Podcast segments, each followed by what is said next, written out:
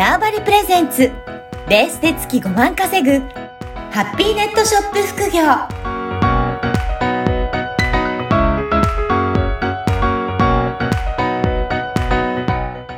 こんにちは、小ラボの岡田です。こんにちは、ネットショップアドバイザーのおじろです。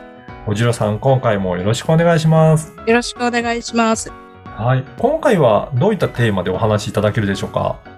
えっ、と、やっぱりネットショップやってお店もできた、まあいろいろできた、だけどお客さん来ません。どうやってお客さん集めればいいですかってお話、すごく聞くので、集客についてお話をしたいと思います。いや、これ、やっぱり集客ね、難しいなって感じる方も多いと思いますね。いや、解説しただけでは、誰もそこにあるっていうことを知らないので、はい。やっぱり見つけてもらって、それで初めてね、あの、商品売れていくと思うので、この集客っていうのはやっぱり悩み多いかと思いますが、はい。どんな感じでやるといいでしょうかね？そうですね。これ、まず、手法は正直、いろいろ集客はあり、あります。で、お金かければ、うんお客さんだけは、あの、いあたくさん来ます。なるほど。うん、あの、ま、まずそれ大前提です。うん。うん、うん。あの、お金かければいくらでもお客さん来るよ。買うかどうかは別としてっていうのが大,、はい大前提なんで、まず、あの、まあ、そこまでちょっと、あの、も思い悩ま、悩む前に、まず、ちょっと自分のサイトを客観的に見て魅力的かどうか、はい。あの、ちゃんとこうお客さんが来て迷わない、買うまでの動線です。迷わないかどうか。欲しくなるかどうかっていうのは常に見直しをしておくっていうのはまず大前提です。で、はいうんまずはそこの前提の部分を、まあ、知っておきましょうということそうです、そうすね。です。うん、うん。で、まあ、あとは、あの、集客っていうのは、まあ、要はですよ。まあ、一言で言えば自分のサイトに誰かが来て物買っていけばそれでいい,、いいわけじゃないですか。はい。あの、シンプルなことなんですよ。お客さんが来て、うん来ればいい。うん。で、買っていけばいい。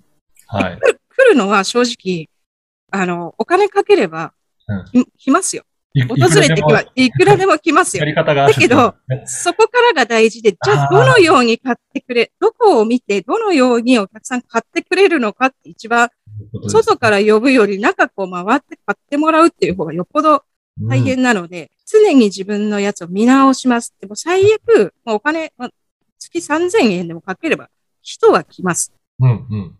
来れば、そこ、まあサイトの中を見て、うん。あの、た、例えば1000人来て、あの、つまらん店と思って、5人ぐらいしか買い物をき来てくれなかったら、あの、お金損じゃないですか。はい。だけど1000人来て100人買ってくれたら、うん。これめちゃめちゃ、おー100人買ってくれるようなお店作りっていうのをまず、そこ、ね。外ばっかりにお客さんが来ることを意識しすぎると、中おろそかになるし、うんまあなんかまず発想の仕方として、まあ、お客さん集客の手段はいっぱいありますよ。うん。要は、お客さんがお店に来て、来てくれればいいから。っはい。ていう、ただ、本当来て、さらに自分のお店買ってくれればいいだけのことなんですよ。いうことですね。だからはいそこをしっかりと意識しておくと、まあ、まずは集める手段はいろいろあるので、中をしっかり整備しましょう。まあ、来た時によくわからないなと思ってすぐ帰っちゃうようだと、なかなか売り上げにつながらないそうなんことそうなんね。はい。うん。でまあ、あとはそうですね。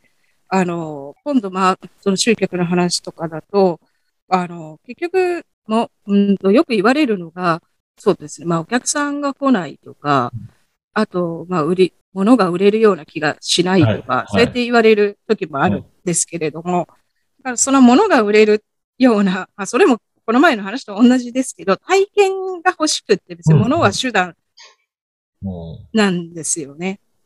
っていうところとか、あうんと、まあ、世の中は物が売れないことはないと。思うんです。だはい。って、買ってるじゃないですか。そうですよね。普段から自分そうだ、も買ってそうだ、ますね。買ってますよね。うん。贅沢品はそれは、なんか、あの、売れないかもしれないですよ。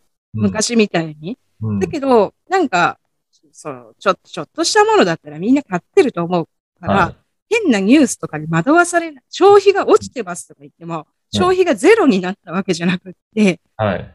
売れてるんですよ、物は。売れる、売れるので、結構なんかそういうニュース見ると、なんかニュースに真に受けて物が売れないからネットショップなんかやってもしょうがないとかそこまで考えちゃう人がいるんですけど、はい。そうじゃなくって、全体、けそれもあれですよね。経済全体で物は確かに落ちたかもしれうん。ない。だけど、じゃあ物が売れないかって言われたらそうだ。売れてるものは売れてるわけですよ。すね。うん。まず、あの、そ、そこも発想を、経済全体というか自分だけの店じゃ、てかなんか、その、そこのニュースだけじゃなくて、全体をまず考えるってすごい。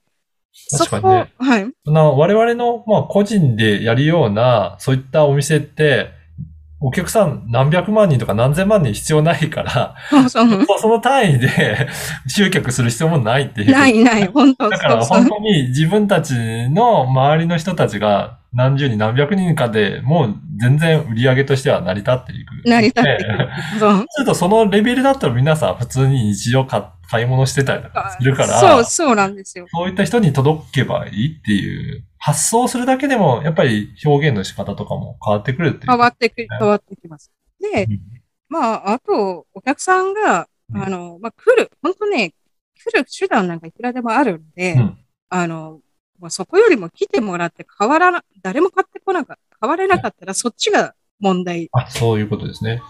例えばその変われないっていうことは先ほどもいくつか出てましたけど、商品が、な、どこにどういうふうにあるのかって、ま、迷ってしまうとかっていうのも一つあったりとか。そうなんですよ。あの、迷っていいのはドンキホーテぐらいだと思ってて、私。はいああれは、その箱の中、ドンキホーテとか、ビレッジヴァンガードぐらいかなと思って、あれは箱の中にいっぱい商品があることによって、あつちょっとこう、あれもこれもみたいな。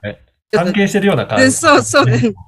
はい。だけど、やっぱりネットショップとかだったら、まあ、お客さんが中でいろいろ見てもらうのはすごくいい、いいこと。はい。そこの中にずっといてくれて、うん面白いなってずっとこあっちもな、あっちもこっちもって見てもらうのはいい。そこを迷子になったらうん、あの、ドンキホーテだったら、ちょっと、外出れますけど、ネットショップだったら、上のバッツのボタンポンって押したら、多分これで終わりなので、はい。迷わしちゃダメっていうす。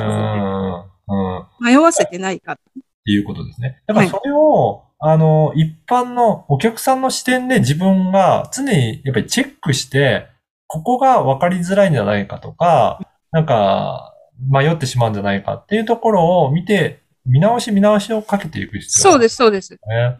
で、あとは、やっぱり、あの、ネットショップにおいて、この、まあ、お客さんが中で滞在してもらってる時間が、はいあの、長ければ長いほどいいですよね。離脱率って言われるんですけれども、はい。あの、来てすぐ離脱、なんか、くじって、あの、他の窓、もうそこにネットショップから出ていくよりは、うんこれ、これいいな、これいいな、ぐるぐるぐるぐる回ってったら、うんあ、なんかこれちょっと欲しい。で、そこのところに、あ、なんか、これはなんかこういうの使うとちょっと、あの、おしゃれって言われますよとか。なんなんとなくそう、未来を見せる言葉書いとくと、はいそうだなとか、そこ考え出すんですよ、人と。そういえばこういうのが家になかったから、ちょっとうん。欲しいかもとか。うん。で見てくれたら、やっぱり買う率っていうのも上がってくるので。そこできてるかっていうことすごい、そうですね。だから次の商品も見て、あ、これもいいかなって、またちょっと別なところ、あの、商品見て、あ、これも良さそうかなって、まあ、順繰りに、あの、いろいろな商品を見て回っていって、それで楽しんでいただけるような、サイト、あの、ショップになってるかどうかっていそうですそうですね。で、あとやん、あんまりこう、売り込みすぎないというか、はい。もうさ何回も、まあ、本当に大事なことだから何回も言ってるけど、物を買ってんじゃなくて、そのうん、物は買ってないんです。体験が欲しいですよ、人はという。ことですね。なので、ただ単に物、はい、これはこれです、見るんじゃなくて、これがあると部屋こんな風になりました。はい。これめちゃめちゃ便利になりました。カバンの中にこんなに荷物入りました。これでなんか荷物が今までトランクでガラガラ引いてた旅行が、このリュックサック一つで行けるようになりました。うん。うん到底空いてます。雪国でも大丈夫です。うん。そういった未来が見せれるかどうかってすごい大事。そうすると面白いですよ。あ、そうですね。あるとこんなに可能性広がるんだ。あ、これあったらこれができる。うん。いいな。このリュックサック、リュックサックあったらちょっと今度札幌も旅行行けそうだなととか。かね。はなんかね、そこがすごい。あもう本当まずお客さん来る手段はいっぱいあります。い。じゃあ、これ、結構リピートとかもしてもらうために、ある程度また商品も追加されていて、新しいなんかそういったと、あの、商品とかも、あの、どんどん追加していって、未来を見せるようなところもやっていくのがいいんですかね？いい、いいと思います。うん。お客一個買ってくれたお客さんに対して、例えば、あの、柄違いでどうですか、なんか他の部屋にどうですかとかでもいいし、はい。なんかほ、いかに体験、これ、これ、こっちがあると、さらに前の商品と合わせて、さらにこれできますよ。キャンプ用品とかなんかそうじゃない、そうじゃないそうでか。ですすね。これがあったらこれがいるよね。このなんか鍋、鍋があったらこれいるよね、みたいな。そんな感じじゃないですか。そうか、そうやって、あうん組み合わせもいろいろ提案して、あ、これとこれがあったら、こんな感じでいろいろできるなって。そう、そうです、そうです。うん、見せていくと、未来をはい見ていくと、さらに追加で買っていただくっていうこともそうできるんですね。だから、いかにその中でいろいろ見てもらって、買っていただくかっていう、まずはそこの工夫がそうなんです。大切ですよ、うん。っていうことですね。そうです。っていうのと、お客さんが来ないことはうん、あの、いくらでも手段は、来るための手段はい。くらでも、あの、店に来るだけだったら、本当いくらでも手段はありますから、そこは焦、そこを目的にするんじゃなくて、お客さん来て、どのようにして買ってもらうか、うん。そこを目的にしてもらう。なんかね、集客だけを目的にしちゃう人もいて、確かに、はで、お客さん来ても、なんかつまらんと思って出てったら、な、なんのメリット、別にこのお店とかじゃないから接客もできないし、なんの、なんかあんまり、ね、もったいないじゃないですか。い。そうですね。そこをしゅあの目的にしないこと、集客、あの、買ってもらうを目的にする。じゃあどうするかっていう。先に、じゃあ買ってもらえるようなお店を作って、あとは、じゃあまた、あの、次回以降とかにでも、あの、来てもらう？しあの、訪れてもらう手段はいろいろあるので、まあそういったことも次回以降、いろいろお話しいただけると、そうですねそうですねはいそこが組み合わさって、売り上げの上がるようななっていくはいということですね。はい。はい。ぜひ、今回のお話も参考にいただければと思います。おじろさん、今回もどうもありがとうございました。ありがとうございました。この番組はバーチャルオフィス縄張りの提供でお送りいたしました。